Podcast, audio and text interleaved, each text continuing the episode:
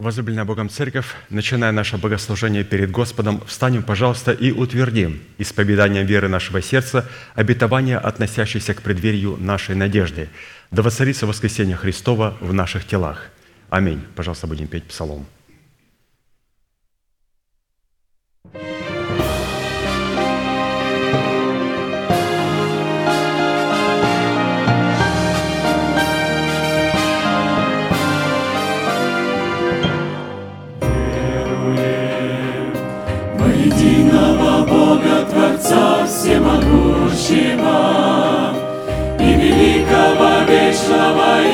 Вездесущего, во Духа Святого деяния сильного, единого Бога и Бога единого, и во Духа Святого деяния сильного, единого Бога и Бога единого.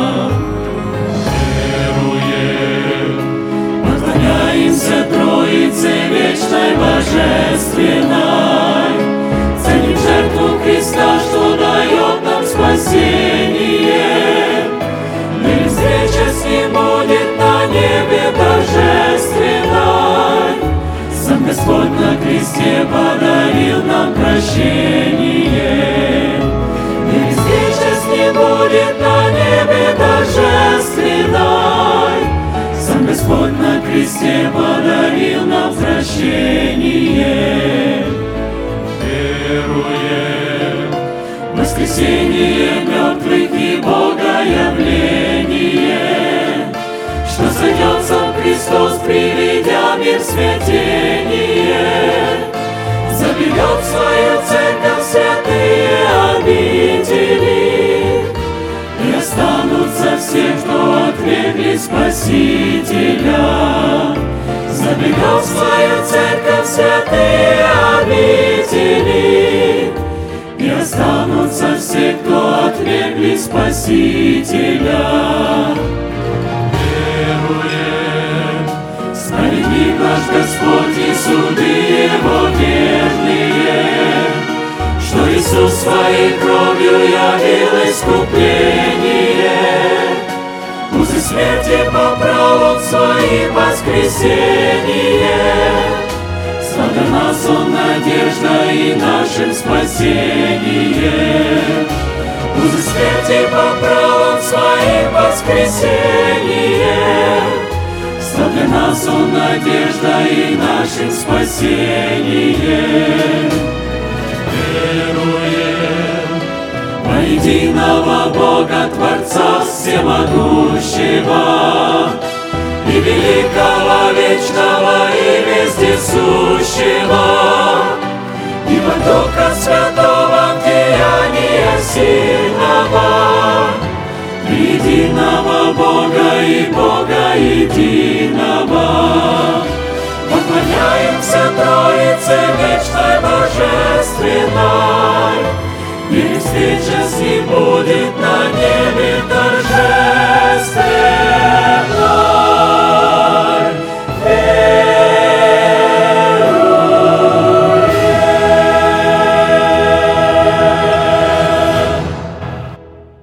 Склоним наши головы в молитве. Дорогой Небесный Отец, во имя Иисуса Христа, мы благодарны имени Твоему Святому за вновь представленную привилегию быть на месте, которое очертила десница Твоя для поклонения Твоему святому имени. И ныне позволь наследию Твоему во имя крови завета подняться на вершины для нас недосягаемой и сокрушить всякое бремя и запинающий нас грех. Да будут прокляты в этом служении, как и прежде, все дела дьявола, болезни, нищета, преждевременная смерть, демоническая зависимость, всевозможные страхи, депрессии, разрушения, косность, невежество – все это да отступит от шатров святого народа Твоего. И ныне встань, Господи, на место покоя Твоего Ты и ковчег могущества Твоего, и да облекутся святые Твои спасением Твоим, и да возрадуются пред лицом Твоим. Дай нам больше от Духа Твоего, пропитай нас Духом Твоим святым, позволь нам найти светлое лицо Твое. Мы благодарим Тебя, что это служение представлено апостолом Аркадием в Твои божественные руки И мы молим Тебя, продолжай вести его рукой сильную и превознесенную, великий Бог, Отец и Дух Святой. Аминь. Будьте благословены, пожалуйста, садитесь.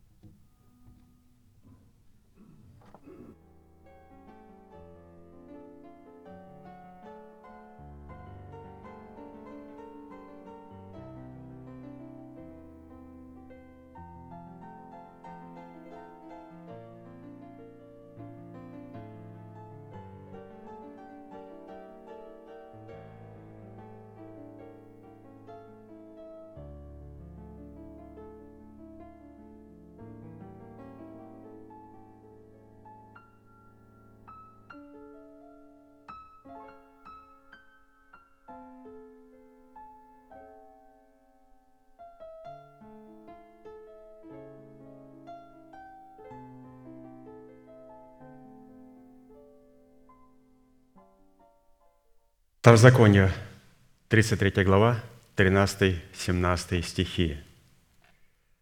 Об Иосифе сказал, «Да благословит Господь землю его вожделенными дарами неба, росою и дарами бездны, лежащие внизу, вожделенными плодами от солнца и вожделенными произведениями луны, превосходнейшими произведениями гор древних и вожделенными дарами холмов вечных, и вожделенными дарами земли и того, что наполняет ее.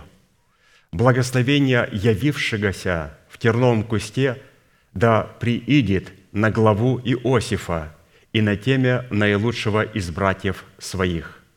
Крепость его, как первородного тельца, и роди его, как роди буйвола. Ими избадает он народы все до пределов земли. Это тьмы Ефремовы, это тысячи Манасиины. Итак, мы встречаем здесь такое выражение среди всех этих определений – крепость Иосифа как первородного тельца. Что Писание называет первородным или первенцем? Мы знаем, что первородный или первенец – это эквивалент десятины. Десятины, в которой мы выражаем свою любовь любовь и чтим Господа Иисуса Христа как своего царя. И тем самым получаем доступ к наследию, которое содержится для первородного или для первенца. Сегодня обратим наше внимание на награду, которая содержится в первородстве Христа, представленного нам в имени Иосифа как первородного тельца, который является нашим наследием во Христе Иисусе. И эта награда, которая находится в нашем наследии в Иисусе Христе, состоит из девяти образов или девяти элементов. Это образ вожделенных даров неба, это образ росы, это образ даров бездны, лежащей внизу, это образ вожделенных плодов от солнца, это образ вожделенных произведений Луны, это образ превосходнейших произведений гор древних, это образ вожделенных даров холмов вечных, это образ вожделенных даров земли, это образ благословений явившегося в терновом кусте. Сегодня мы рассмотрим только первую составляющую. И первая составляющая награды, принадлежащая Христу в имени Иосифа, это образ вожделенных даров неба. Встает вопрос, о каком небе говорится. Вожделенные дары неба, о которых здесь идет речь, находится не в сфере видимого неба, неба а в измерении неба невидимого, прообразу которого было создано небо видимое. Нам известно, что в Писании существует три невидимых измерения невидимого неба, которые преследуют одну цель, но выполняют разные роли. Исайя 57, 15 написано, «Ибо так говорит высокий и превознесенный, вечно живущий, свято имя Его. Я живу на высоте небес и во святилище, и также с сокрушенным и смиренным духом, чтобы оживлять дух смиренных и оживлять сердца сокрушенных». Итак, вопрос, где живет Бог? Бог живет на небе. Где небо? Мы говорим, оно там, оно там, оно здесь и оно вот здесь. Три неба, невидимые сферы. Что же является вожделенными дарами, которыми Господь хотел нас благословить, если мы будем соблюдать Его заповеди? Образом вожделенных даров неба в Писании является дождь и свет из облаков и туч, не спосылаемый Богом для наказания, для благоволения или помилования. Иов 37, 11, 13. Также влагою он наполняет тучи, и облака сыплют свет его, и они направляются по намерениям его, чтобы исполнить то, что он повелит им на лице обитаемой земли. Он повелевает им идти или для наказания, или в благоволение, или для помилования. Здесь говорится о совершенстве нашего Небесного Отца, которое Он дарует нам, если мы будем послушны Его заповедям. И тогда Он даст нам доступ к наследию первородных, первенца Господа Иисуса Христа. Мы определили, что святые у нас есть небо. И это небо не только там, над нашей головой. Это небо в нашем служении обязательно. И это небо в моем сердце. У нас есть три неба, которые сработают друг с другом в полной гармонии. И потом мы увидели, что у нас должен быть также дождь и свет. Но дождь и свет должен исходить из облаков, от людей, которых Бог посылает по своим намерениям – люди, которые будут являть совершенство Небесного Отца. И вот под этими облаками и тучами, которые содержат в себе вожделенные дары неба в предмете дождя и света, подразумевается избранный Богом остаток или конкретный человек, причастный к этому остатку, чтобы утверждать правду Божью и его в его неотвратимом правосудии. Псалом 71, 6. О Соломоне написано, «Он Соломон, как человек, сойдет, как дождь на скошенный луг, как капли, орошающие землю.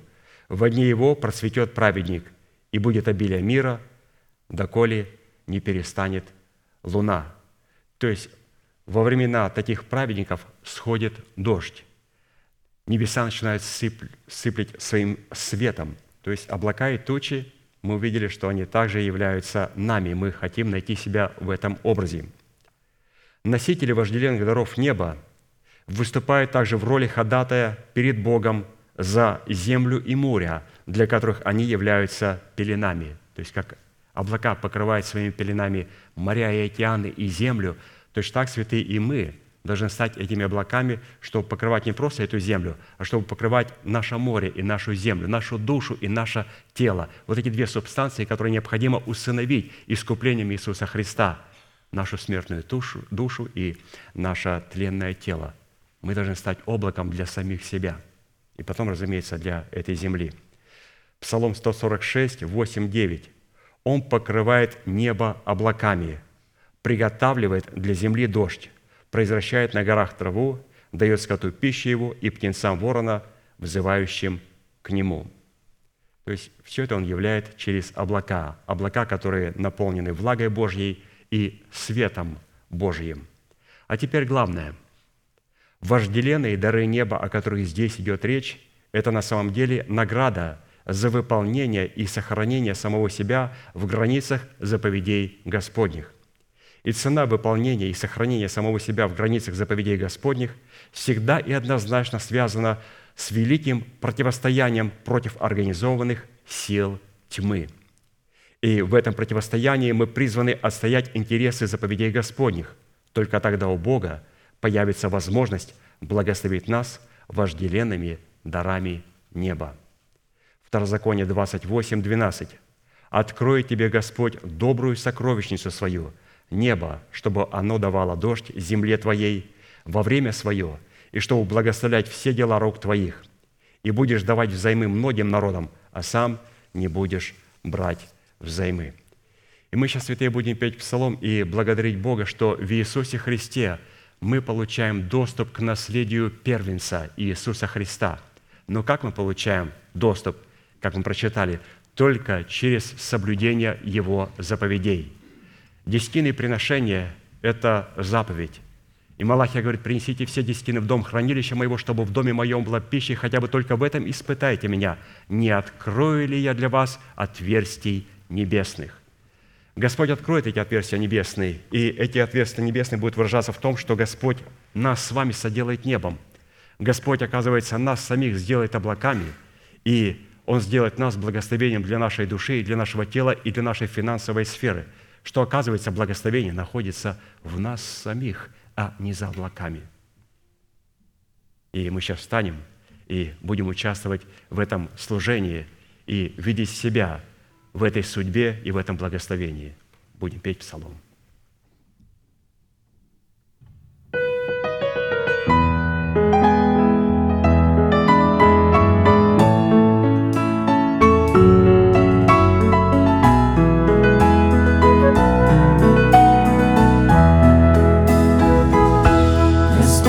Мой пастырь, не буду в нужде. злачных меня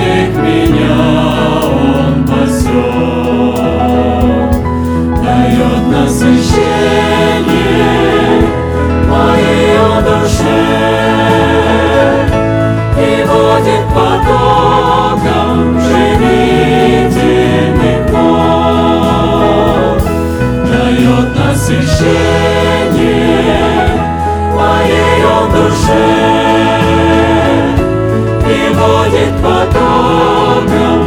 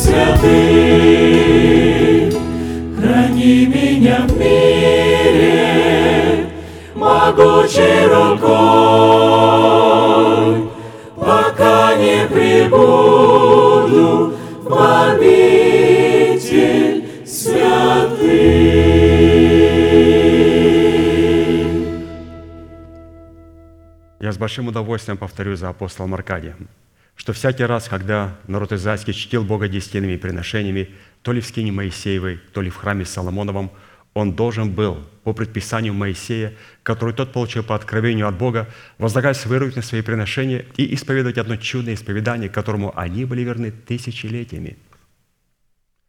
Мы сами, будучи тем же Израилем, привитые к такому же корню и питаясь соком той же маслины, сделаем то же самое. Протяните вашу правую руку, символ правовой деятельности, и, пожалуйста, молитесь вместе со мной. Небесный Отец, во имя Иисуса Христа, я отделил десятины от дома своего – и принес в Твой дом, чтобы в доме Твоем была пища. Я не отдаю в печали, я не отдаю в нечистоте, я не отдаю для мертвого. Я глубоко верю в Твое неизменное Слово и рад, что имею привилегию выражать мою любовь и признавать Твою власть.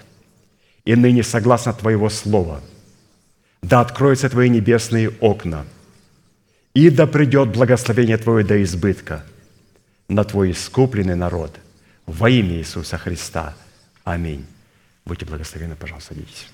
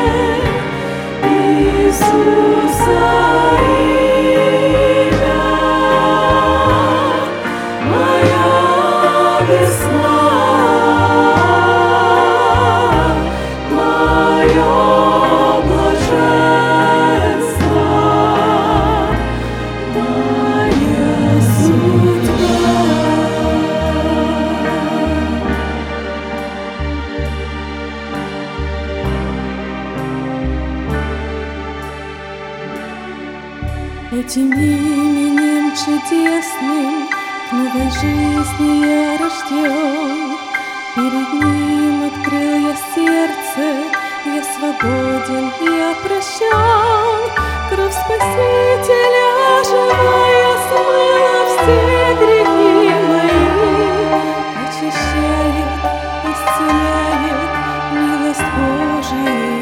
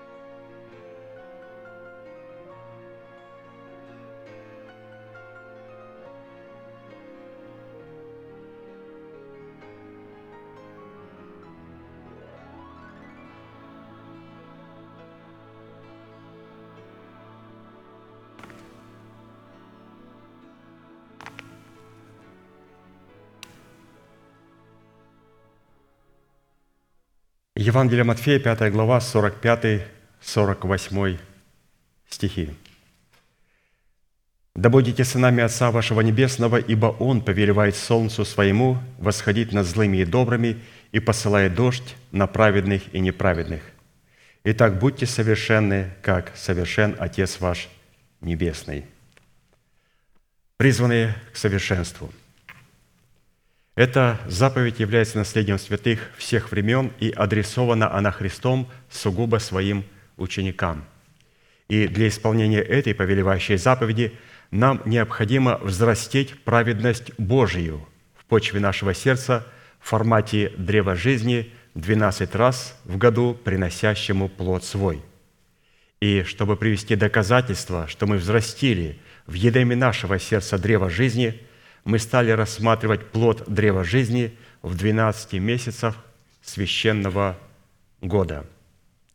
По священным годам следует разуметь лето Господне благоприятное, которое для каждого спасенного человека состоит в отпущенном ему времени, в котором он призван возрасти в меру полного возраста Христова, чтобы войти в нетленное наследие, содержащееся в крови креста Христова, дабы разрушить в своем теле – державу смерти и на ее месте воздвигнуть державу бессмертия. И в это нетленное наследие, сокровища крови Христовой, мы призваны входить через дисциплину 12 жемчужных ворот, который содержит в себе 12 принципов, свидетельствующих о соработе нашего креста с истиной креста Христова. Сегодня мы продолжим рассматривать четвертый месяц Тамуз – который содержит в себе образ клятвенных обетований Бога, связанных со спасением нашей души и с усыновлением нашего тела искуплением Христовым. Мы с вами помним, что в Израиле в 17-й день 4 месяца Тамуза соблюдался пост в память о разбитии Моисеем скрижалей Завета.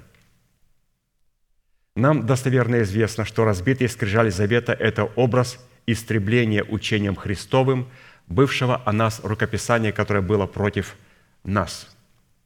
Практически в событии этого поста представлен был результат от соприкосновения и противоборства между собой двух славных, великих, могущественных и тектонических законов. Это закон Моисея и закон благодати. Закон Моисея Он очень нужен, потому что он обнаруживает грех и дает силу греху. А вот закон благодати лишает силы этого греха и изглаживает этот грех перед лицом Бога кровью креста Христова. Оба закона сами по себе божественные и взятые вместе представляют как святую, вечную и неизменную по своей сути природу Бога, так и Его святые, добрые и неизменные цели. Однако прежде чем законом, дающим силу греху умереть для закона, чтобы жить для Бога, нам необходимо родиться от семени Слова истины. Как написано, «Восхотев, родил нас Словом истины, чтобы нам быть некоторым начатком Его создания». Только родившись от семени Слова истины, мы становимся перед возможностью и необходимостью с законом умереть для закона, чтобы жить для Бога через сораспятие со Христом. То есть следует отличать формат оправдания, который мы получаем в момент рождения от семени слова истины в формате залога, от формата плода правды, взращенного нами из семени оправдания – так как существует разница между семенем оправдания, от которого мы рождаемся от Бога, и между плодом, взращенным из этого семени, в котором наше оправдание получает утверждение в плоде правды. Наше оправдание, которое мы получаем даром по благодати искупления в Иисусе Христе, мы его утверждаем в плоде правды, в плоде Духа, в характере Христовом – Поэтому, если у нас нет плода правды, Духа Христова, то наше оправдание неутвержденное. Что такое неутвержденное оправдание? Это наши имена в любой момент могут быть изглажены из книги жизни. Но за исключением, если мои родители достигли совершенства и умерли с этим обетованием в плоде правды, поместив его в плод правды в своей жизни. Но если мои родители не умерли с плодом правды в своем сердце или вообще не знали об этом обетовании – то это обетование находится спасение в моих руках. И мне, чтобы сохранить себе жизнь, я должен понимать, что то, что я получил в оправдании, я должен перевести его в плод правды, от семени в плод. Иначе оно будет утрачено. Поэтому мы в плоде правды утверждаем оправдание.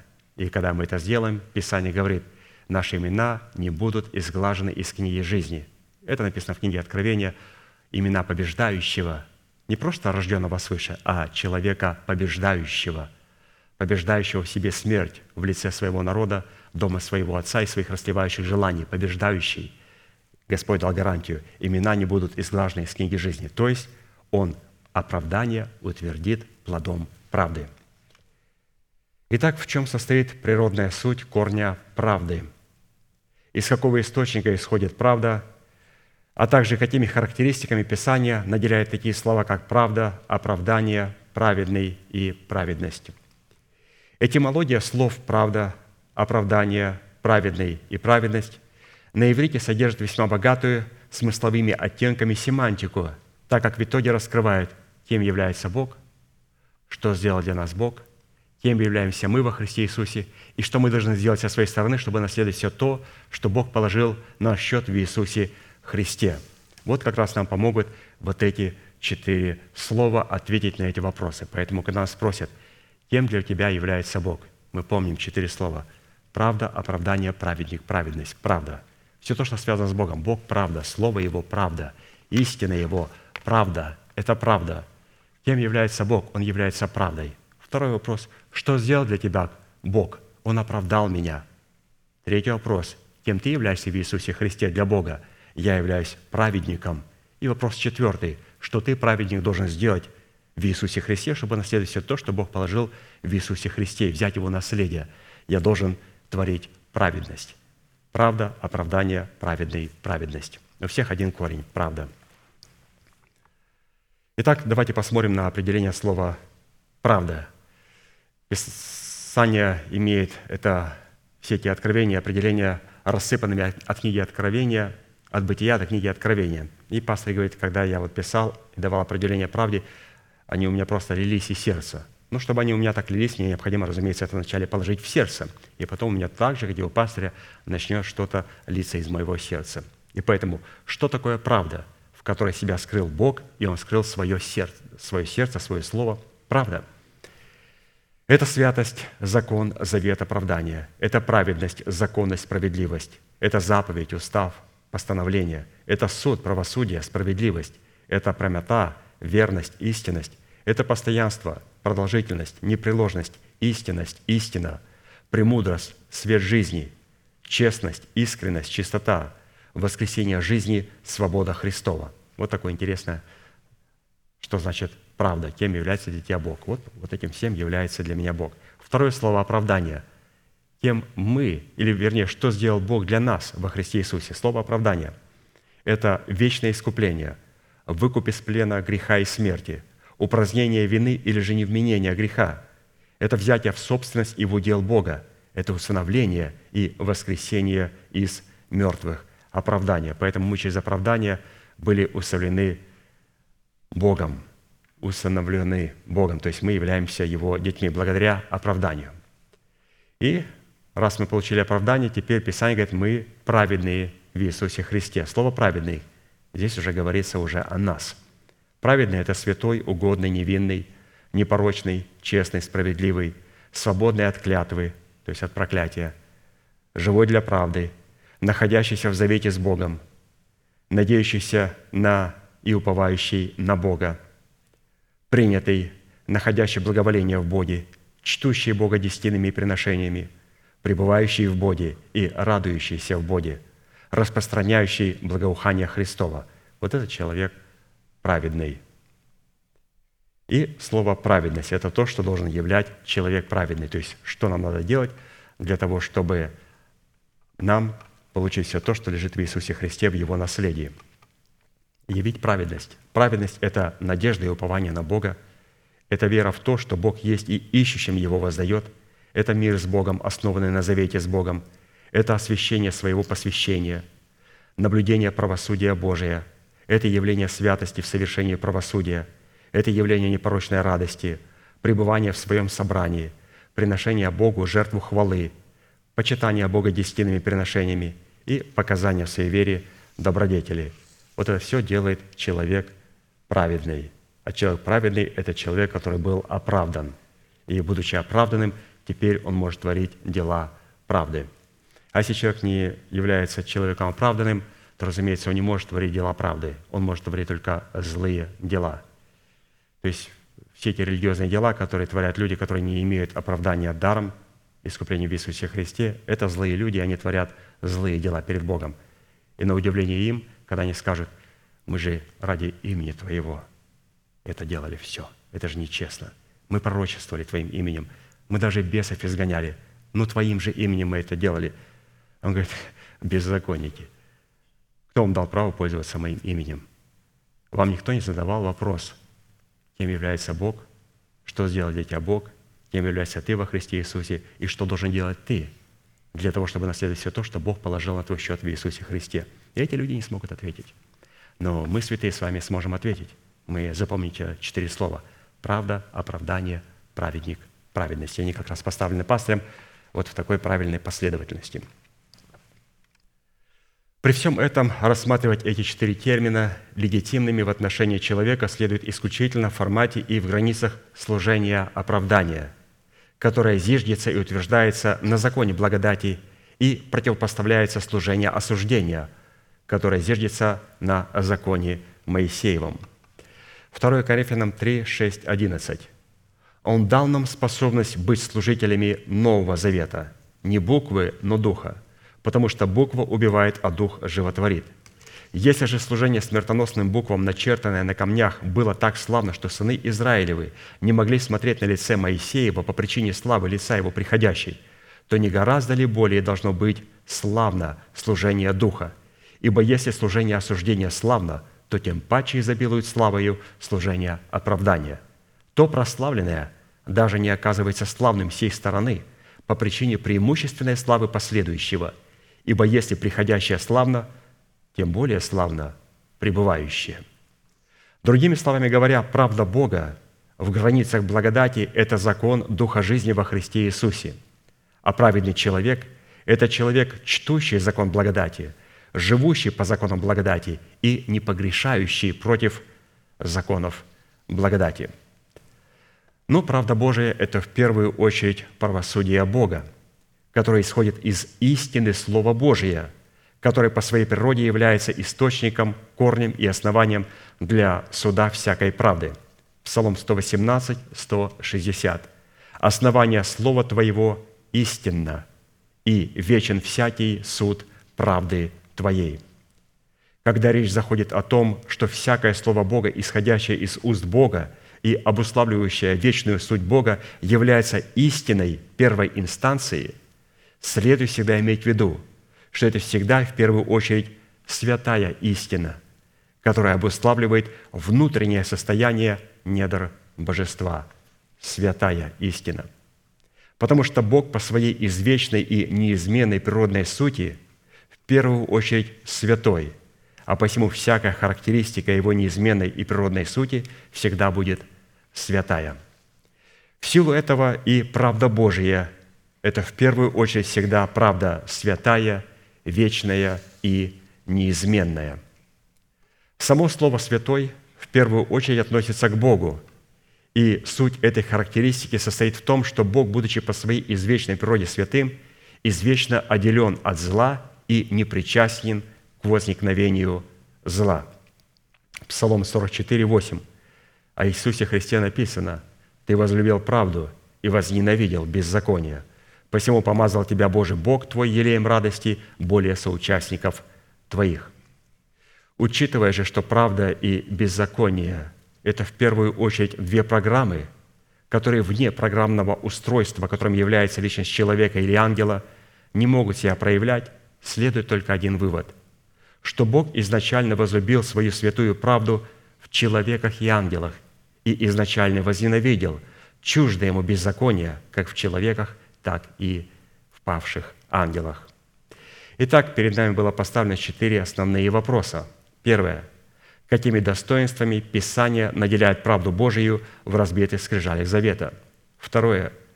Какое назначение правда Божия призвана исполнять в сердце человека? Третье по каким характеристикам следует определять праведного человека. И четвертое. Какое главное назначение правды Божьей в сердце человека. Мы сегодня с вами начнем рассматривать вопрос третий. Прочитаем еще раз его. По каким характеристикам следует определять праведного человека? И начнем сразу с первого определения.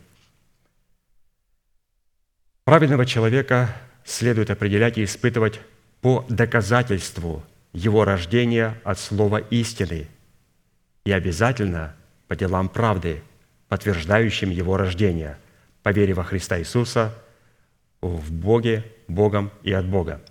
Еще раз, как определить праведного человека? Мы даем определение себе. Мы должны быть рождены от слова истины и должны это подтвердить делами правды – быть рожденными от слова истины и подтвердить свое рождение от Бога через слово истины делами правды, которые будут подтверждать наше истинное подлинное рождение. 1 Иоанна 2, 29.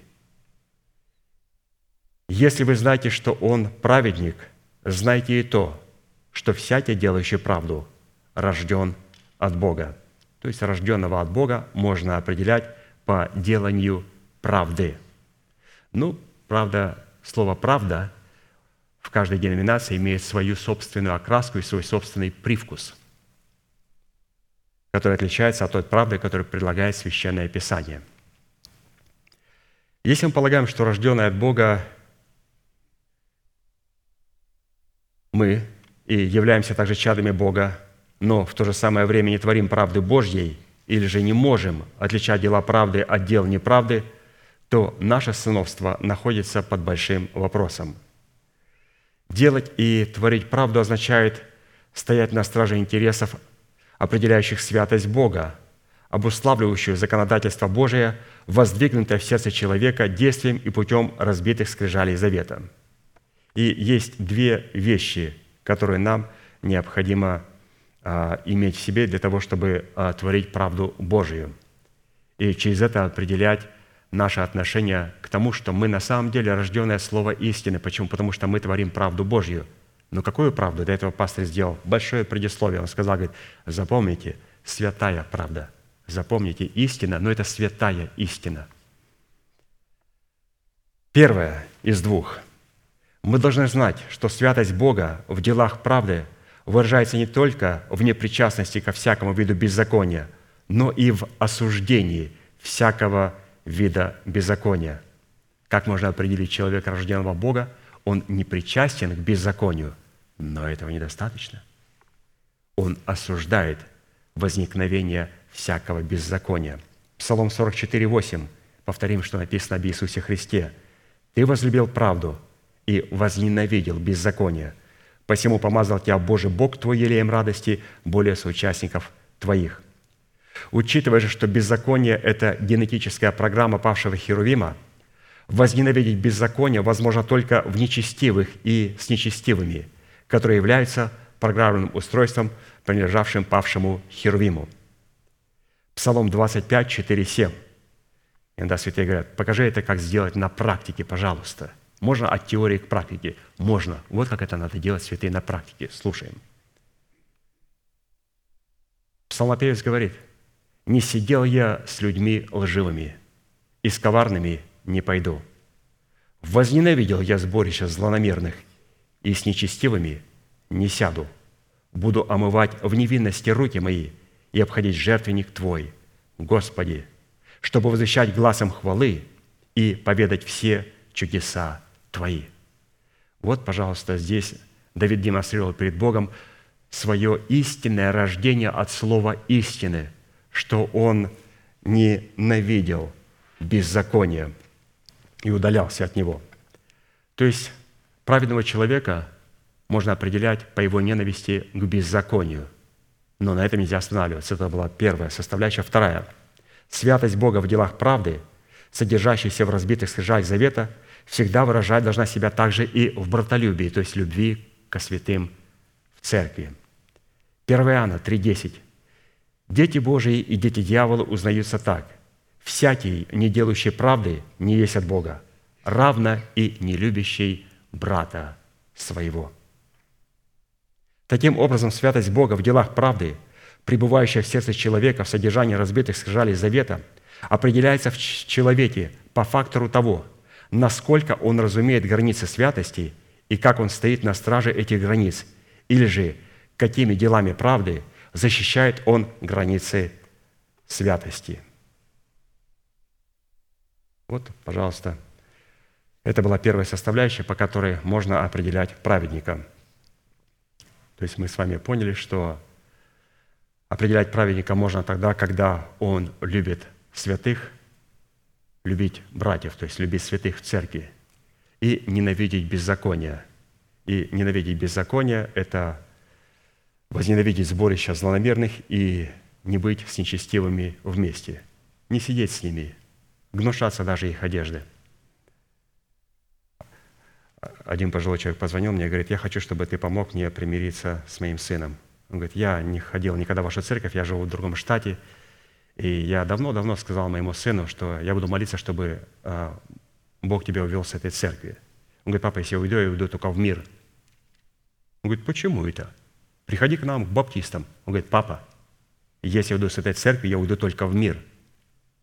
Я не пойду в деноминацию, потому что я вкусил, насколько благ Господь. И он говорит, он потерял со мной отношения. Потерял отношения. Помоги мне с ним наладить отношения. Я попрошу у него прощения за эту глупость, которую я сказал много лет назад. Он говорит, я уже, уже у меня года, у меня, как говорится, осталось немного лет жить. И мне стало страшно. Но говорит, я хочу сейчас сказать, что я все равно не понимаю любовь, как понимаете ее вы. Он говорит, понимаешь, мне Христос ее по-другому объяснил. Я говорю, скажите, как вам Христос объяснил эту любовь? Он говорит, надо, любить всех. Я говорю, вы знаете, что Христос также сказал, что через Давида я возненавидел сборище злонамерных и с нечестивыми не сяду никогда. Что вам Христос сказал по этому поводу? И молчание в трубку. Ничего. Я говорю, а с кем вы общались? Случайно у этой личности не было рогов и хвоста. Если Христос начинает что-то объяснять, Он первое, что сделает, примирит с собою все места Священного Писания, которые как будто бы, на наш взгляд, противоречат друг другу.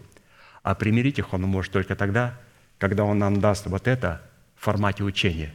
И поэтому, когда этот пожилой человек сказал, понимаешь, Христос меня научил другой любви.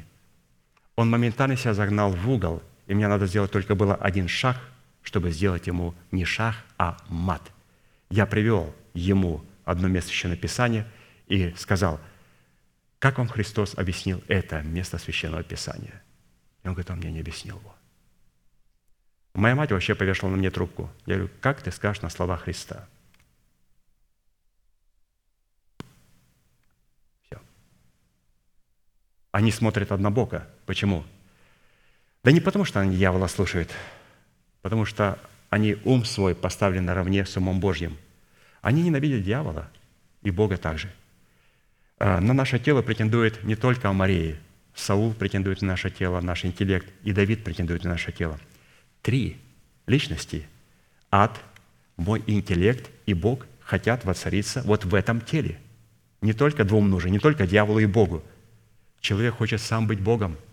Почему человек упал в Едеме в грех? Потому что дьявол сказал, ты хочешь быть Богом? Он говорит, а кто не хочет?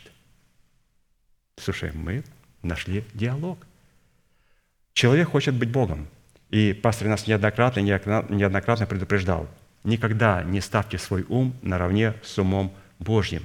Никогда нельзя говорить, у меня есть моя Библия. Никогда нельзя говорить, что Христос мне показал. Почему? Потому что стоит привести только одно место Священного Писания, вся теология, то, что им сказал непонятно кто, пойдет крахом. И будут ложить трубку. И я просто не хотел человека, был, думаю, сейчас осталось ему немного жить, голос уже еле-еле, душа в теле, думаю, сейчас потом за похороны плати. Думаю, ладно, я говорю, я поговорю с вашим сыном, значит, вы хотите покаяться перед ним? Хочу, хочу покаяться, каюсь, перед тобой каюсь, передайте, каюсь за все слова, каюсь. Думаю, ладно, жалко пожилого человека. Говорю, я поговорю с вашим сыном. Это была вот такая первая составляющая. Как определять праведного человека? Идем на следующее. Праведного человека следует определять и испытывать по наличию в его сердце закона благодати. Закона благодати, или же благодать, которая воцарилась в его сердце через праведность к жизни вечной Иисусом Христом. Римлянам 5, 21. «Дабы как грех царствовал к смерти, так и благодать воцарилась через праведность к жизни вечной Иисусом Христом, Господом нашим». Благодать воцарилась через праведность. Благодать воцарилась через праведность. Благодать воцарилась через оправдание? Нет, через праведность. А оправдание мы получаем оправдание по благодати, но благодать воцаряется через праведность. Исходя из этого и других мест Писания, следует, что благодать Божия воцаряется в сердце человека не в тот момент, когда человек принимает оправдание в разбитых скрижалях, а в тот момент, когда человек посредством имеющегося у него оправдания – позволяет благодати Божьей воцариться в своем сердце, чтобы творить правду Божию. Посредством оправдания творит правду Божью и позволяет благодати воцариться в своем сердце. Откровение 22, 11, 12. Праведный пусть еще делает, неправедный пусть еще делает неправду, нечистый пусть еще сквернится, праведный, да, творит правду еще, и святый, да, освящается еще – все гряду скоро, и возмездие мое со мною, чтобы воздать каждому по делам его». Вот обратите внимание, а, куда поместил себя Яхве. Вот это слово «да» освещается. «Да» творит правду. Вот это слово «да» это говорит о том, что Бог там присутствует. И вот почему люди, которые творят неправду и которые сквернятся, он скажет, отойдите от меня, я никогда не знал вас. Почему? Потому что там не было моего «да». «Да» творит правду еще – «да» освещается еще. Вот это слово «да», то есть Бог говорит, я поместился в творчество правды в человеке. Почему? Потому что Он делает все согласно святой истиной, святой правды. Из этого повеления следует, что если человек, приняв оправдание Божие по благодати, не даст возможности этой благодати воцариться в своем сердце посредством имеющегося у него оправдания, то все последующие дела человека, какими бы благими они в его глазах не казались, будут квалифицированы как нечистота и скверна. Итак, вопрос. Как определить, если благодать воцаряется или воцарилась в нашем сердце? Царство благодати в сердце человека определяется, когда он не боится поношения от людей и не страшится их засловия. То есть это один из таких определений, их очень много, как определить благодать, которая была у меня, она воцарилась. Можно определить вот, вот по такому фактору, что мы не будем страшиться поношений и злословий от людей. Когда у нас этого нет, это говорит о том, что благодать воцарилась в нас через праведность, через правду Божью. Исайя 51, 7, 8. «Послушайте меня, знающие правду, народ, у которого в сердце закон мой. Не бойтесь поношения от людей, и злословия их не страшитесь, ибо как одежду съест их моль, и как волну съест их червь. И правда моя прибудет вовек, и спасение мое в роды родов». Таким образом, правда Божья, пребывающая в сердце человека, в содержании разбитых скрижалей завета, призвана определяться в человеке по фактору благодати, воцаренной в его сердце через праведность к жизни вечной Иисусом Христом, Господом нашим. Поэтому вот, пожалуйста, цель нашей жизни на планете Земля, чтобы одна из целей, которая включает в себя составляющие, чтобы благодать смогла воцариться в нас. То есть что такое благодать воцариться в нас? Это говорит о том, что в нас будет иметь место держава жизни и воскресения. Держава жизни и воскресения – это когда благодать воцаряется в нас. А там целый процесс, как это происходит, каким образом благодать воцаряется. Вначале благодать должна познакомиться с нами тогда, когда она дает нам на основании Писания а, оправдание, и мы рождаемся от слова истины. И получив оправдание, теперь мы понимаем, что оно необходимо принести плод правды. И плод правды – это очень уникальная вещь, которая находится посередине. Плод правды что нам делает? Он, во-первых, утверждает то оправдание, которое мы получили даром по благодати – и в следующих плод правды позволяет нам получить способность а, родить Мафусала, прогоняющего смерть, родить Назарея, родить Самсона, родить Мадершила Хашбас, Господа Иисуса Христа все они олицетворяют. И мы получаем право родить его и взрастить. То есть плод правды, которую мы взрастили, он делает две вещи. Первое, он утверждает оправдание, которое мы получили даром по благодати. И второе, он позволяет нам или же нашему духу перейти в миссию, в которой наш дух облекается в статус Назарея Божия, который преследует только две вещи. Это выкинуть державу смерти из нашего тела и утвердить державу жизни и воскресения. Для чего? Чтобы утвердилась благодать Божия. Поэтому плод правды, плод Духа, характер Христов, он утверждает оправдание – и Он позволяет нашему духу исполнить ту миссию, которую Бог дал. Это утвердить державу жизни воскресения или же воцарить благодать в государстве под именем держава жизни и воскресения. Поэтому плод правды, он очень важен. И две вещи говорят, что такое плод правды. Вы скажете, он утверждает мое оправдание, теперь мои имена не будут, мое имя не будет изглажено с книги жизни. И второе, он позволяет теперь мне юридически а, перейти к наступлению и выгнать державу смерти из моего тела и утвердить державу жизни и воскресения. Это все делается через правду Божью. Читаем дальше. Мы говорим, как определить праведного человека или его праведность, которая пребывает в нем. Далее. Праведность праведника определяется промышлениями его сердца, обусловленными правдой. Притчи 12.5 промышления праведных правда, а замысла нечестивых – коварство. Промышления праведных – это их промысел, их намерения или же их цели, их молитвы и их замыслы. То есть не просто помышления праведных, а промышления. Помышления не всегда промышления, промышления всегда помышления. Промышления – это мои помышления, которые перешли в действия. Я начинаю вести промысел – начинаю исполнять заповеди. Поэтому желательно, чтобы наши помышления стали, маленькая буковка «ар», стали промышлениями, перешли в дело. Еще раз апостол Аркадий пишет, промышления праведных – это их промысел, это их намерения или же их цели, их молитвы, их мотивы, их замыслы, которые переходят в действие. А следовательно, всякие цели и замыслы в сердце праведника будут обуславливаться правдой Бога, выраженной в Его благой, угодной и совершенной воле. Псалом 118, 48, 52. «Руки мои будут простирать к заповедям Твоим». Обратите внимание, руки мои. То есть я начинаю, Господь, действовать, начинаю исполнять не только сердце к заповедям. Господи, я руки мои простираю. Мы сразу помним, ага, помышление, промышление, помышление, помышление, помышление. Я мыслю, промышление. Я мыслю, помещаю заповеди в сердце и начинаю протягивать руку к заповедям Божьим, чтобы исполнить их. Еще раз. Руки мои буду простирать к заповедям Твоим, которые возлюбил, и размышлять об уставах Твоих – Вспомни слово Твое к рабу Твоему, на которое Ты повелел мне уповать. Это утешение в бедствии моем, что Слово Твое оживляет меня. Гордые крайне ругались надо мною, но я не уклонился от закона Твоего. Вспоминал суды Твои, Господи, от века и утешался. Человек, размышляющий и мыслящий о земном благополучии и пытающийся сделать себе имя за счет своей добродетели и так называемой в кавычках евангелизации – это человек нечестивый, с коварными замыслами, которые исходят из его плоти. Когда Давид говорит «руки мои буду простирать к заповедям Твоим», который возлюбил и размышлять об уставах Твоих, то это говорит о том, что в его сердце пребывает тумим в формате заповедей Господних.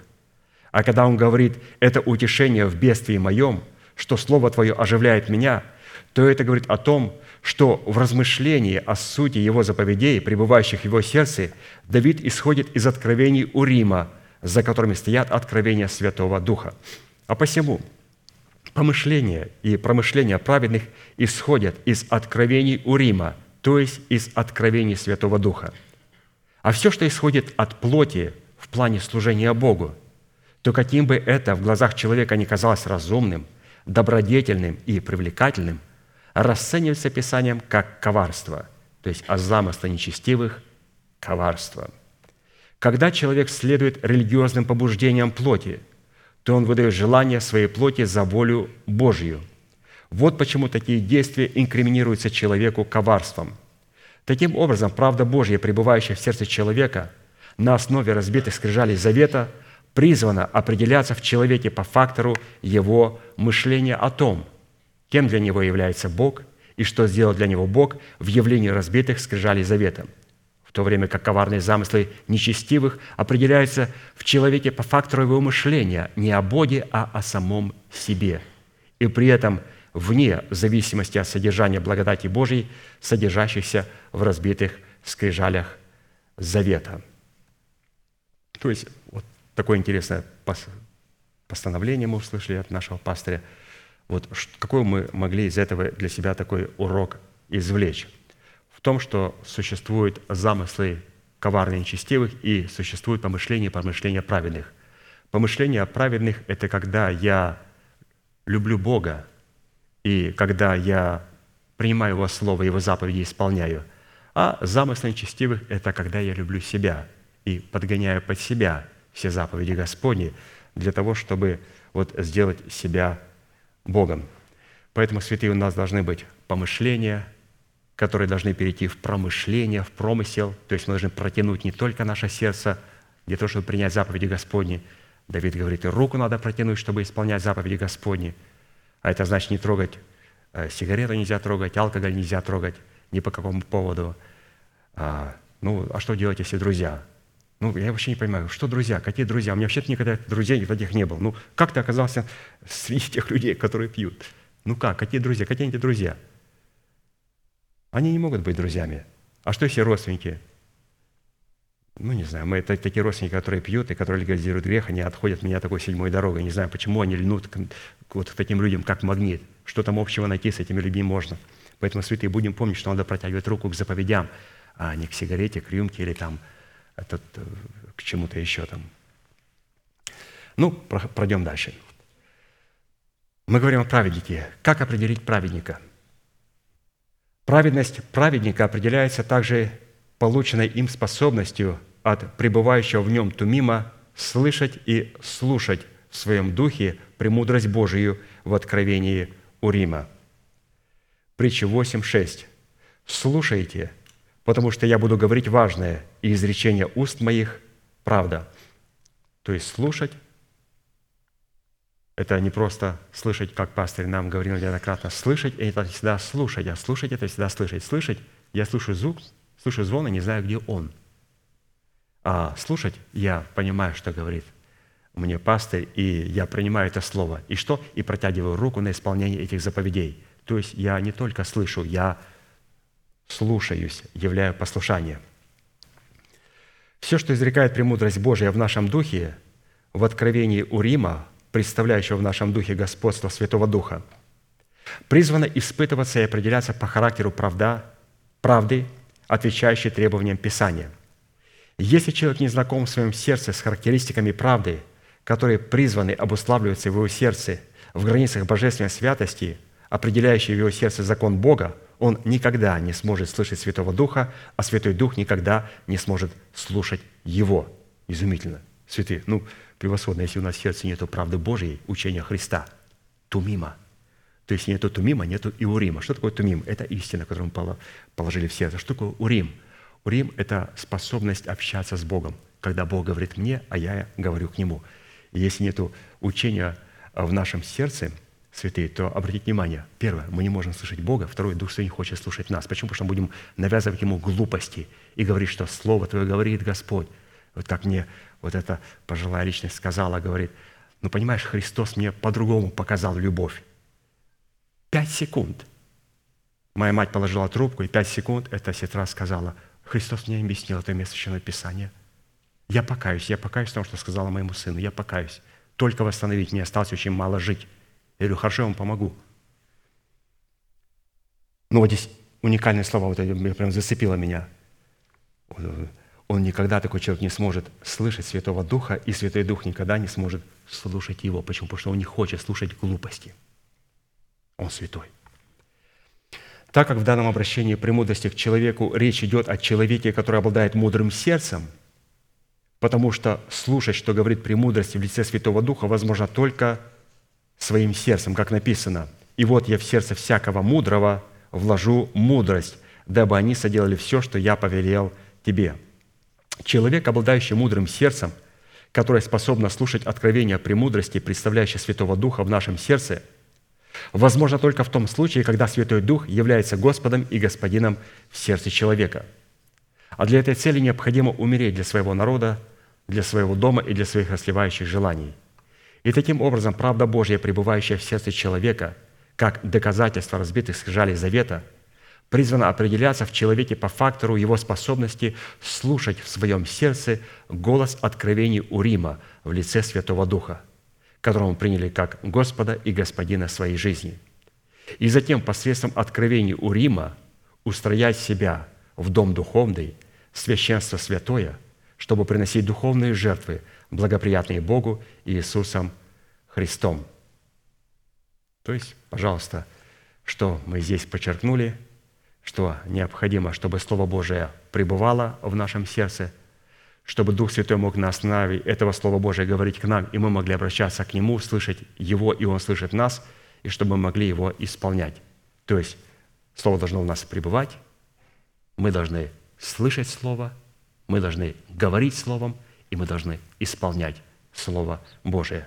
Вот видите, насколько а, часто мы встречаемся, читая труды пастыря, со словом «Слово Божие», когда говорим о праведнике. Поэтому, святые, если мы праведники, то, как говорится, это слово для нас должно быть и родным. Пройдем дальше. Быть праведным – это войти также в содружество с премудростью Бога и полюбить ее в достоинстве Урима в лице Святого Духа. То есть здесь, пожалуйста, он показывает опять а, Духа Святого с другой стороны, то есть той премудрости, которую мы должны полюбить.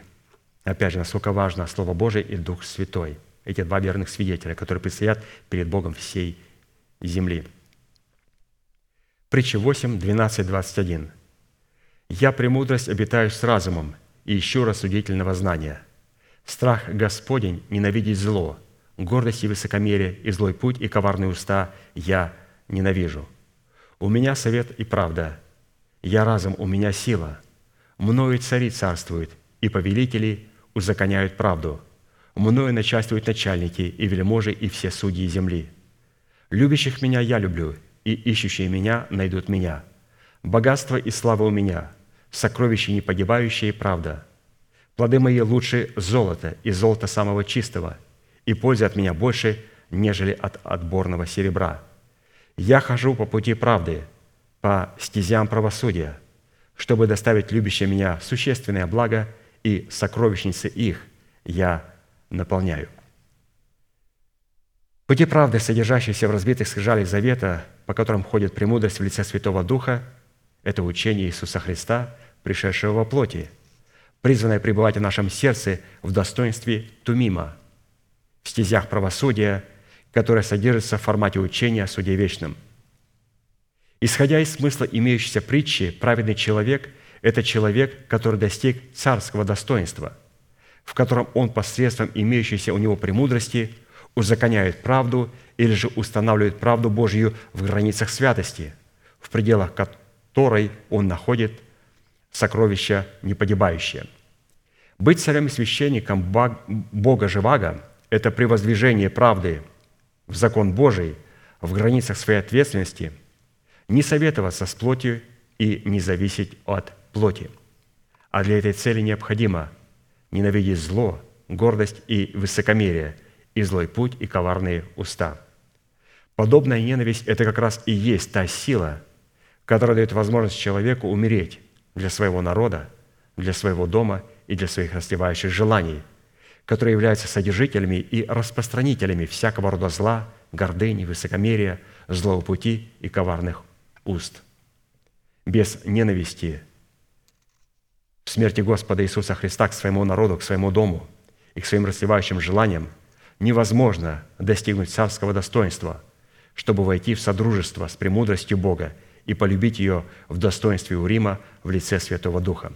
Таким образом, правда Божия, пребывающая в сердце человека, как доказательство разбитых скрижалей завета, призвана определяться в человеке по фактору его царского достоинства, в котором он, как царь и священник Бога живого, узаконяет в своем сердце правду в границах святости, отраженной в границах своей ответственности, включая свое естество, то есть где мы узаканиваем а, правду Божию, как цари-священники, то есть только в тех границах, в которые мы несем ответственность, и, разумеется, туда всегда включается свое естество. Поэтому обратите внимание, что здесь необходимо вот быть таким царем, быть таким царем, который – в основании своего царства положил правду, святую правду Божию. И как пастор еще раз неоднократно повторяет, без ненависти не может быть сильной любви. Не может быть сильной любви. Ненависти к беззаконию не может быть сильной любви к правде Божьей. Поэтому царь-то, который положил в основании правду Божью, в основании своего государства. И этим царем может быть не только человек там духовный, не только человек, на котором лежит ответственность в церкви. Любой человек в церкви Дети, маленькие дети, они могут также быть такими царями и священниками. Почему? Потому что их естество является частью государства. И если человек сможет обуздать свое собственное естество, вот отрок или отроковица сможет обуздать свое естество, то это царь-священник. Разумеется, у родителей эта ответственность немножко распространяется побольше. Это семья, это их дети. Я не, такой человек не залазит в чужую семью, не судит чужих деток, потому что оно потом аукнется. Но только когда оно аукнется, там такой гром будет. Я-то сказал ложь про вашу дочь, а потом аукнется такое про моего сына. Поэтому мы должны понимать, святые, не надо распускать худую молву. Оно потом вернется, аукнется. Поэтому мы должны понимать, что мы несем ответственность только за те сферы, за которые Бог нам дал. То есть родители – это их семья, и каждый из нас имеет ответственность. Это наше тело обязательно. Ну, у апостола, конечно, ответственность намного больше. Апостол – это человек, который имеет ответственность э, не только за церковью и за движением.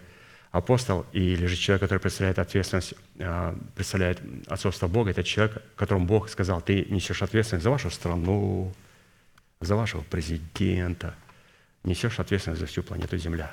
Потому что ему нужен человек, человек, с которым он соработает. Ему нужен человек. И он облагает, облекает человека в свое помазание, в свою власть, и начинает с этим человеком сработать. А этот человек не может сработать без церкви. Он получает все в церкви, с церкви, для церкви. И поэтому таким образом Господь вот всех нас подвел вот под такую большую ответственность. Ну и, разумеется, когда мы умираем для своего народа, для дома своего отца и своих сосливающих желаний, мы не только спасаем свою жизнь, свою душу и свое тело, Мы спасаем наш дом, потому что мы являемся истинным светом, и мы спасаем наш народ. Когда мы умираем для своего народа, мы являемся истинным светом для своего народа, для своего народа. И поэтому, если на меня посмотрели и пообщались, и после этого им захотел взять автомат в руки, то я не являюсь светом, я тьма. Но если когда бы на меня посмотрел человек и бросил автомат, говорит, да сохрани меня Господь, убивай брата моего. Я говорю, молодец. Конечно. Ты за кого убиваешь брата своего? За этих подонков, которые сегодня креститься начали, чтобы нас оболванить христиан? За кого? Они убивали наших отцов в Украине и в России. Они нас ненавидели. Я родился в Казахстане, потому что нас ненавидели. У меня совершенно другая фамилия. Мне надо было поменять фамилию, потому что меня ненавидели. То есть моя бабка поменяла фамилию, чтобы нас не расстреляли. Ни нацисты, ни коммунисты. И спастись надо было бежать в Казахстан. Поэтому моя фамилия – выдуманная фамилия – и теперь мы отдаем наших детей за идеи тех негодяев, которые убивали наших отцов. Это каким надо быть жестоковыйным человеком. Поэтому, как только я общаюсь с человеком, первое, что он сделать, бросить автомат, сказать, да сохранит меня Господь, да сохранит меня Господь. Мой дед никогда не воевал во время войны. Он бросил автомат. Он говорит, будешь раненых собирать. И вот он бегал по полю, собирал раненых. Свистят пули. А они начинали особенно говорить ему, когда начинали пули свистеть, он говорит, ночь, свистят пули, так прямо так вот летят. Говорит, иди, Серафим, собирай раненых. И заряжает автомат. Давай. Он говорит, что я встал и пошел. И собираю.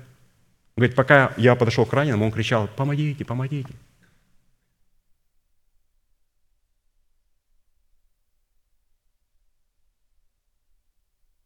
Когда я приносил, говорит, от него уже ничего не осталось.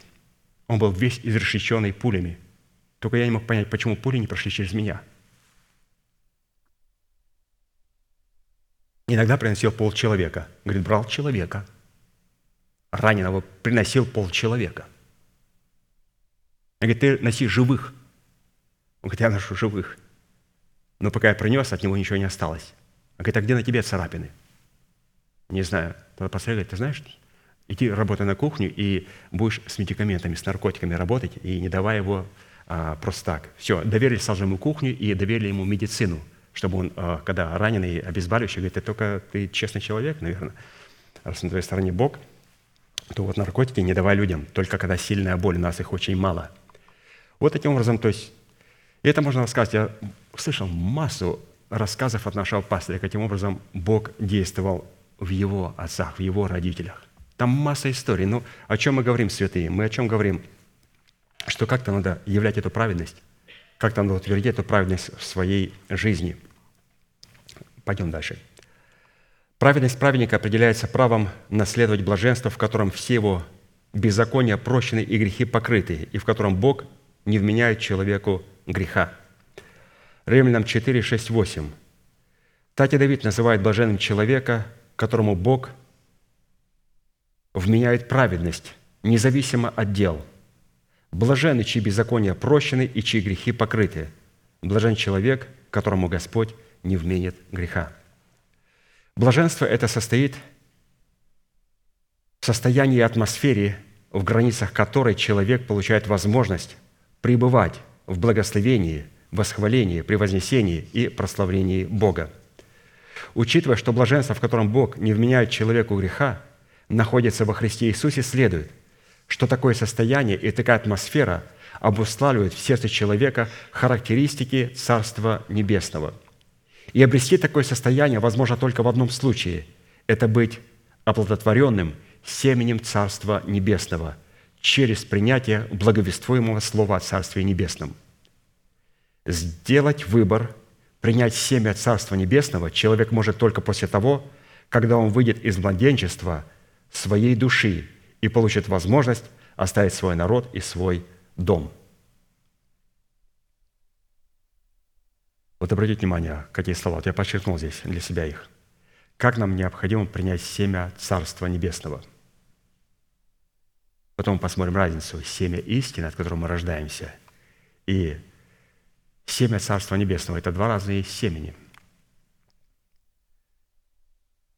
Семя Царства Небесного принять человек может только после того, когда он выйдет из младенчества своей души и получит возможность оставить свой народ и свой дом. Приняв в свое сердце блаженство в лице Иисуса Христа, в котором Бог не вменяет нам греха, означает взять на себя ответственность, представлять интересы Иисуса Христа перед небом, миром и преисподней.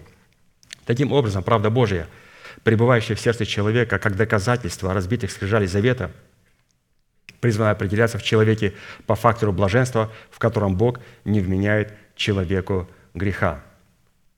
Это возможно только тогда, когда мы а, принимаем семя Царства Небесного.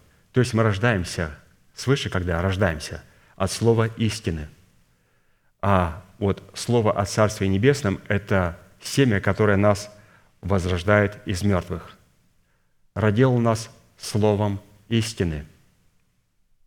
Но когда Он родил нас словом истины, мы были душевные – и когда мы родились от слова истины, несмотря на то, что мы родились от слова истины, теперь нам необходимо принять другое семя. Это семя о Царстве Божьем. Когда Христос пришел, Он проповедовал погибшим овцам Израиля. И мы говорили, пойди вот и к другим скажи. Он говорит, Бог меня послал к погибшим овцам дома Израиля. Он говорит, о чем ты говоришь? Он говорит, человек, который получил спасение в оправдании, если он не пустит в оборот, он будет погибший. Эти все овцы, они погибшие. И что ты будешь им давать? Я буду давать им семя Царства Небесного. Подожди. Мы уже возрождены от слова истины. Вы были, вы были рождены от слова истины, чтобы потом быть возрожденными от семени Царства Небесного. То есть возрожденными.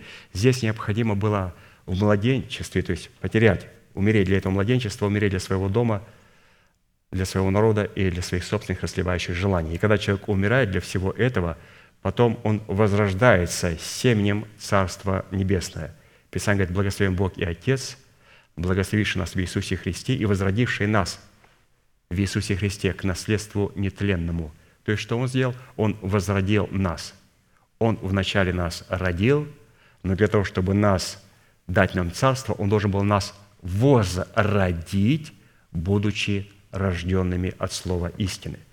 Поэтому здесь вообще уникально – Вначале я рождаюсь по плоти от моих родителей. Это было первое рождение. Ад мне гарантирован. Сто процентов. Второе. Я рождаюсь от слова истины, рождаюсь свыше, но я душевный человек. Я завишу от своего народа, от дома своего отца и от своих собственных расливающих желаний. Моя душа смертная, и мое тело тленное. Поэтому я понимаю, что рождение свыше должно перейти в другое что-то. Я родился от слова истины, а теперь Господь хочет меня возродить, дать третий раз мне семя, которое определит меня на Царство Божие. Вот это Царство Божие – это как раз и есть та праведность, через которую воцаряется благодать в нашем естестве. Это есть гарантия о том, что наше оправдание утверждено, и что мои имена, и мое имя, ваши имена, наши имена, не будут изглажены из книги жизни. Поэтому меня родили отцы, потом я родился от слова истины, и потом я принял семя Царства Небесное, которое позволило мне быть возрожденным воскресением Иисуса Христа к наследству Иисуса Христа. А для того, чтобы принять это царство, необходимо, разумеется, необходимо а, утвердить оправдание, утвердить оправдание. Поэтому мы через правду Божию утверждаем оправдание, и через правду Божию мы получаем доступ к державе а, воскресения жизни, то есть к царству вот необходимо, чтобы женщина, страдающая кровотечением, то есть что такое? Она теряла жизнь. Она в смерти Господа Иисуса Христа, 12 лет страдающая кровотечением, в смерти Господа Иисуса Христа умирала. Для чего? Долго. Какой процесс? 12 лет мучила женщина. Она 12 лет, я уже 52 года мучаюсь. Но, слава Богу, уже проблески есть. Проблески есть. В этом мучении мы умираем. Мы умираем для своего народа, для дома своего отца и своих расслевающих желаний – и когда она получила а, вот это исцеление, в это время мы видим от раковица 12 лет она получает воскресение, она воскрешает. О чем это говорит? Теперь эта отраковица 12 а, лет получает возможность формировать себя к тому, чтобы принять семя о Царстве Небесном. И принять это семя и родить Мафусала – у которого будет только одна миссия, только одна миссия Это одна миссия, которой должен прийти наш дух, только когда у нас будет характер Христов. Только одна миссия – с шумом не справедливую державу смерти из нашего тела и на ее месте утвердить державу жизни воскресения. Таким образом, благодать воцаряется, и наше тело становится храмом Бога Всевышнего. Быть праведным, читаем дальше, означает отвергнуть способность и отвергнуть собственную праведность, которая зиждется на законе дел, и покорить свое естество праведности Божьей, потому что конец закона дел к праведности всякого человека, верующего, есть Иисус Христос. Римлянам 10, 3, 4. «Ибо, не разумея праведности Божьей и усиливаясь поставить собственную праведность, они не покорились праведности Божьей, потому что конец закона Христос к праведности всякого верующего человека.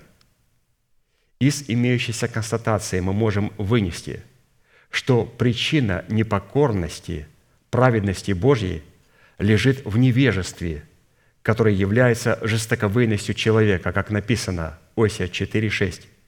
«Истреблен будет народ мой за недостаток ведения. Так как ты отверг ведения, то и я отвергну тебя от священнодействия передо мною. И как ты забыл закон Бога твоего, то и я забуду детей твоих». То есть вот что-то значит «я забуду детей твоих». Господь дал обетование. Господь дал обетование. «Спасешься ты и весь твой дом». А здесь говорит, что, оказывается, Он может забыть детей моих, забыть это обетование. Когда? Когда я забываю закон. Почему я забываю закон? Потому что человек имеет недостаток ведения. Почему человек имеет недостаток ведения? Потому что он человек жестоковыйный. Он человек жестоковыйный. Потому что он не хочет принять, что ему говорит Господь через благовествуемое слово. Как мне этот пожилой человек сказал, а Христос меня так научил – и такой голос был красивый. Я почувствовал, что там слеза упала. А так меня Христос научил.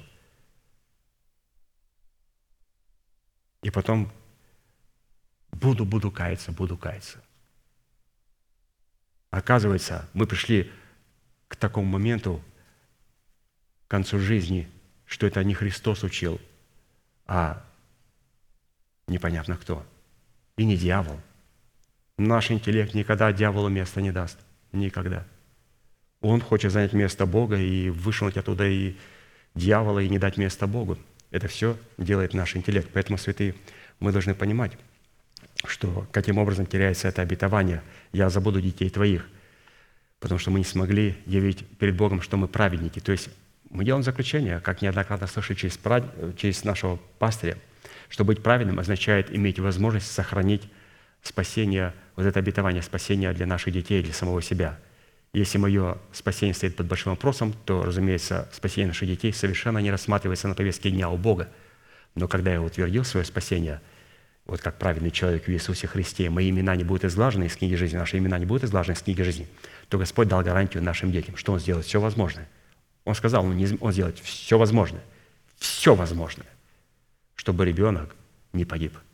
Он не обещал престолов, он не обещал венцов, но он поклялся, я сделаю все возможное, чтобы ребенок не погиб.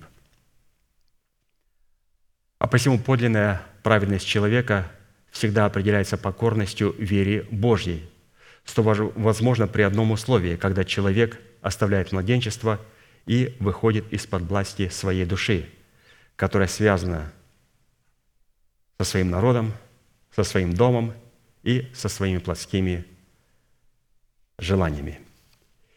И мы сейчас, святые, будем молиться, и у нас есть возможность отвергнуть свою собственную праведность, свою собственную праведность, которая зиждется на законе дел, и не строить на ней, а покориться праведности Божьей. Покориться праведности Божьей возможно только тогда, когда мы принимаем оправдание даром по благодати и искуплением в Иисусе Христе. Обязательно – После того, когда мы приняли оправдание даром правильно по благодати искупления в Иисусе Христе, для нас открываются прекрасные перспективы. То есть теперь можем приносить плод правды. Теперь у нас может быть характер Христов. Теперь можем делать дело Божие. Теперь мы можем принимать заповеди Божии в наше сердце, которое является нашим небом, как вот во время десятины приношений мы читали в трудах пастыря, что он сказал, что у Бога есть три неба, на которых Он пребывает. И этим небом не является то небо, которое просто за облаками. Он там находится. Но все-таки это невидимое небо. Оно находится также и в церкви, находится в нашем сердце. Если только наше сердце очищено от мертвых дел. А для того, чтобы оно было очищено от мертвых дел, нам необходимо, разумеется, уметь каяться. И мы сейчас будем молиться. Я призываю на это место всякого святого человека, у которого влечет сердце, получить оправдание даром по благодати. Потому что если мы не получим его даром по благодати, на этом месте мы не сможем его утвердить, мы его просто потеряем. Поэтому стоит покаяться, стоит оставить и осудить свой грех, отречься от него и тем самым прославить имя нашего Небесного Отца. Мы будем молиться, и мы будем ждать вас у алтаря.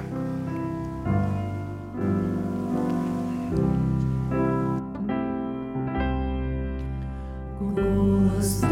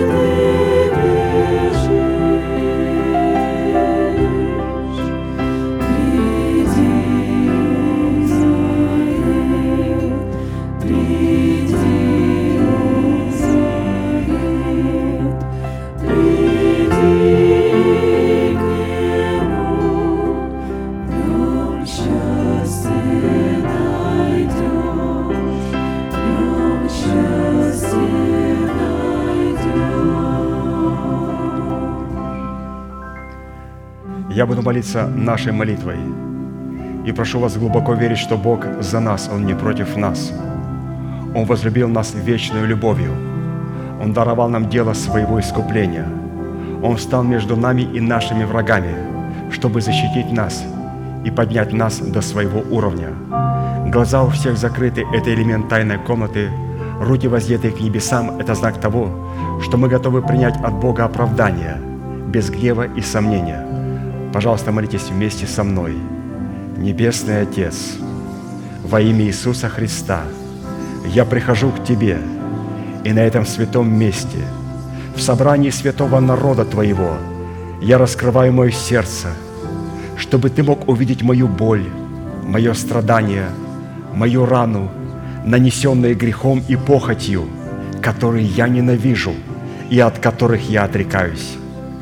Я прихожу к Тебе с моей зависимостью, запинающим грехом, болезнью, страхами, попорной честью и поруганным достоинством. Прошу Тебя, прости меня, омой меня, очисти меня, исцели мою рану, восстанови меня и защити меня кровью Сына Твоего.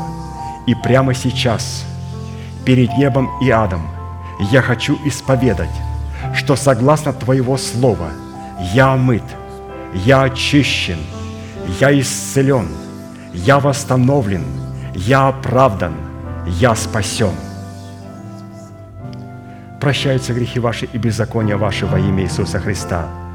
Да благословит тебя Господь, да презрит на тебя светлым лицом своим и помилует тебя и да даст тебе мир. Да вокруг, падут вокруг тебя тысячи и десятки тысяч, одесную тебя, а к тебе не приблизятся. Да придут на тебя благословения гор древних и холмов вечных.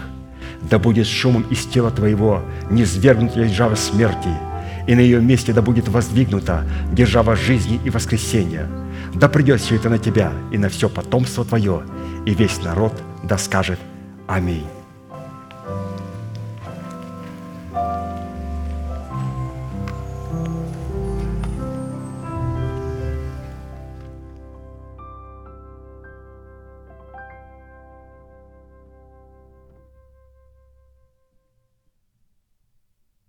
Немножко раньше закончили, это хорошо, поэтому минутка одна экстра есть, поэтому я хотел сейчас поблагодарить пастора Аркадия за тот великий труд, который мы имеем вот в этих истинах.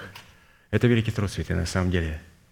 А, я знаю, чего это стоит нашим святым сестрам и братьям выходить сюда и просто пребывать в этих трудах пастыря. Оно берет очень много усилий. И иногда люди говорят, да что ты там читаешь?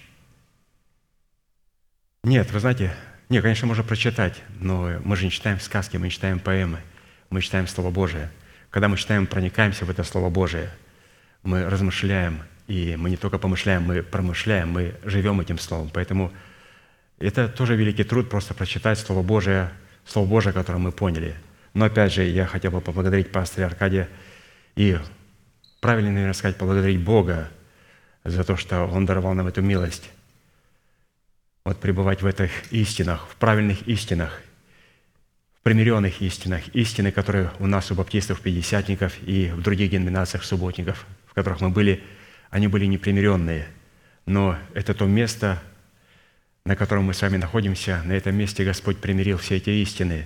И не просто примирил, а Он их объединил в одну истину, в одно учение, показал гармонию, показал красоту, этой истиной. Поэтому вот я как один из людей, которые читают труды пастыря, хочу еще раз, еще раз поблагодарить. Я знаю, какой это труд.